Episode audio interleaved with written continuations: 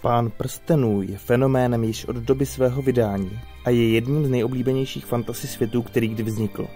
Mnoho dalších fanoušků do tohoto univerza přilákala filmová adaptace Petera Jacksona a právě o ní se dneska dozvíte víc. Jsme Nerdopolis a tohle je 20 zajímavostí o filmové trilogii Pán prstenů.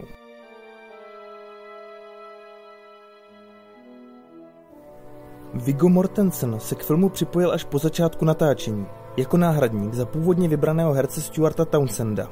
Do té doby se nikdy nesetkal s Peterem Jacksonem, ani nikdy nečetl Pána prstenů. Byl to Mortensonův jedenáctiletý syn, který přesvědčil svého otce, by přijal roli Aragorna.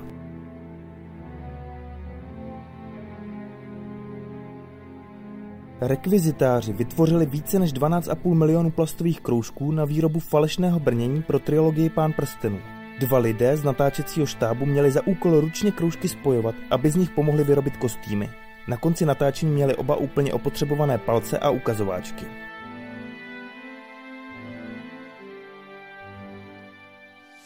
Při natáčení scény s Balorogem ve filmu Pán prstenů Společenstvo prstenů se Ian McKellen ve skutečnosti díval na zelený pingpongový míček, který se během natáčení vznášel před zeleným plátnem aby jemu a ostatním hercům poskytl referenční bod, kde se monstrum nachází.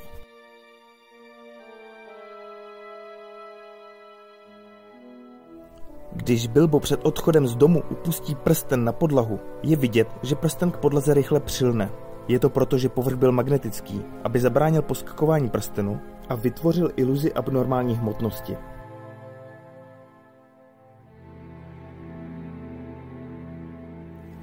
Většina hereckých představitelů ze společenstva prstenu si ve svém volném čase vyzkoušela surfování. Bohužel ne každý přežil tohle dovádění na vodě ve zdraví. Viggo Mortensen jednoho dne spadl z prkna a pošramotil si část svého obličeje.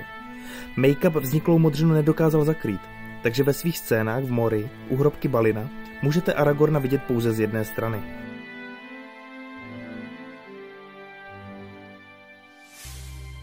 Osm z devíti členů společenstva prstenů si po natáčení nechalo vytetovat slovo 9 napsané elfským písmem. Představitel Gimliho, John Rice Davies, odmítl a poslal na tetování místo sebe svého dubléra.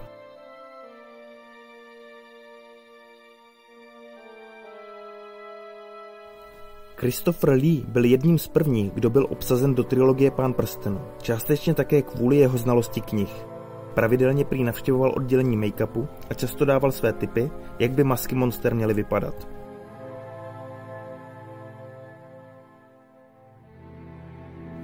Původně měl vyprávění na začátku společenstva prstenu namluvit Elijah Wood. Svoji verzi nahrál také Ian McKellen, ale Peter Jackson nakonec vybral Kate Blanchett, představitelku Galadriel, aby více vynikla nesmrtelnost elfů.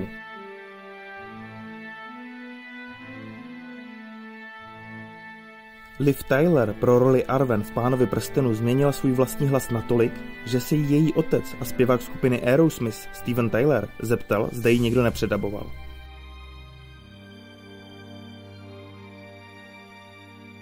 Když Andy Serkisovi nabídli roli Gluma, jeho agent si myslel, že to budou jednoduché tři týdny hlasové práce na Novém Zélandu. Peter Jackson byl ale předvedeným výkonem na konkurzu tak ohromen, že se rozhodl, že Andy natočí pohyby Gluma a jeho pobyt se trochu prodloužil.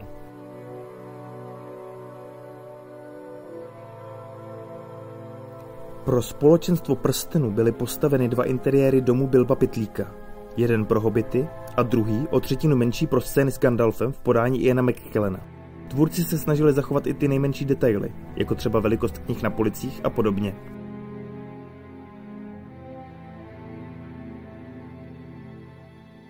Když Peter Jackson poprvé požádal Iana McKellena, aby se připojil k obsazení filmové trilogie, charismatický Brit musel přiznat, že knihy nečetl a úplně neví, o co v Pánovi prstenu jde.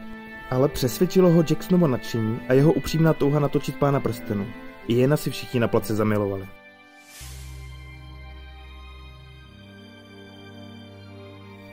Skřeti mají ve filmové trilogii Pán prstenu černou krev. Peter Jackson se rozhodl, že by měli mít také černé maso a sliny.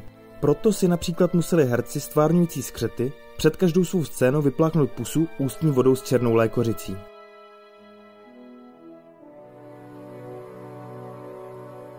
Když se Denethor pokusí zapálit sebe a Faramira na hranici v návratu krále, produkce nemohla jen tak zapálit oheň, protože se k němu Gandalfův kůň bál přiblížit.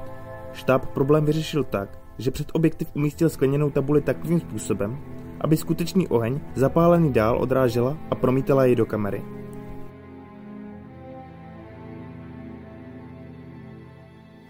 John Rice Davies, představitel Gimliho, také stvárnil hlas Enta Stromovouse. Jeho finální podoby dosáhl tak, že mluvil do dřevěného megafonu svým přirozeným hlasem v nejnižší výšce, co dokázal.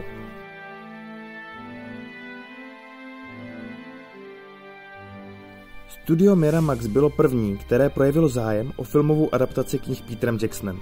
Stejně jako chtěl J.R.R. Tolkien vydat knižního pána prstenu v celku, chtěl i Miramax vměstnat celou trilogii do jednoho filmu. Jackson naštěstí odmítl a studio přesvědčil, aby se natočily tři filmy.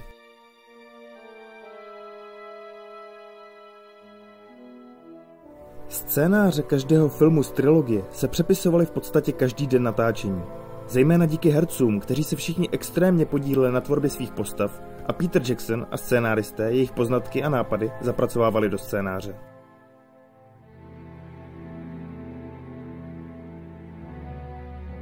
Hobbitín byl postaven celý rok před začátkem natáčení trilogie Pán prstenů, aby vypadal, jako by se v něm skutečně žilo. V Hobbitíně byly opravdové zeleninové zahrádky a stromy a ovce tam spásily trávu, aby byla krátká.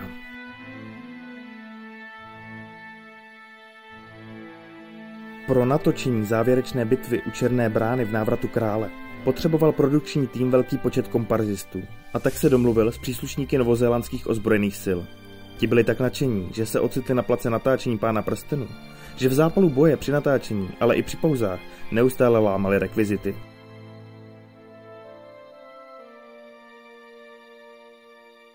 Když Odula zamotala Froda do pavučiny, musel být Elijah Wood ve skutečnosti zabalen do latexového materiálu. Na DVD v bonusech Elijah vtipkuje, že se cítil, jako by byl v největším kondomu na světě. A to bylo všech dnešních 20 zajímavostí o pánovi prstenu. Napište nám do komentářů, jaké z nich vás překvapily, nebo jestli jste některé už znali, případně o čem máme zajímavosti připravit příště.